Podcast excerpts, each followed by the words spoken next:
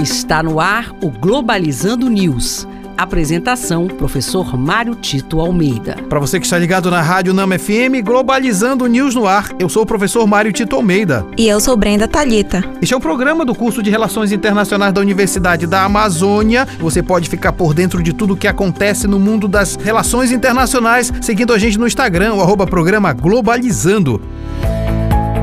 Globalizando notícia do dia. Do jornal BBC do Brasil. OCDE estipula a porcentagem de crescimento do Brasil para 4,5% no ano de 2022. Esse número ainda é baixo se comparado ao valor projetado para a média global, que seria de 5,6%. É isso, Brenda. Além de ser um valor baixo, é um crescimento que não vai ser com distribuição de renda. E esse é o grande problema. Não adianta nada crescer se você não distribui essa renda. E o Brasil, as perspectivas para o Brasil é de de aumento do desemprego, aumento da inflação e piora na qualidade de vida. Então é importante que nós entendamos que vai ser um ano decisivo para podermos pensar em mudanças neste país.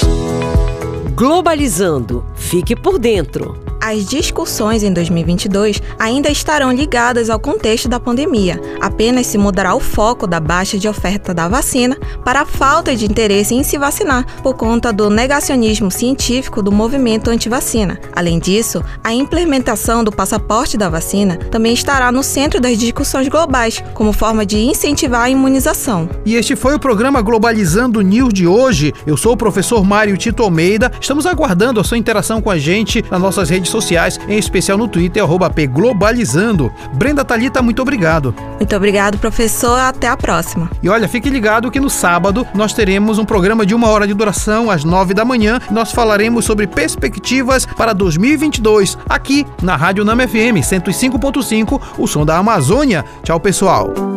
Globalizando News, uma produção do curso de Relações Internacionais da UNAMA.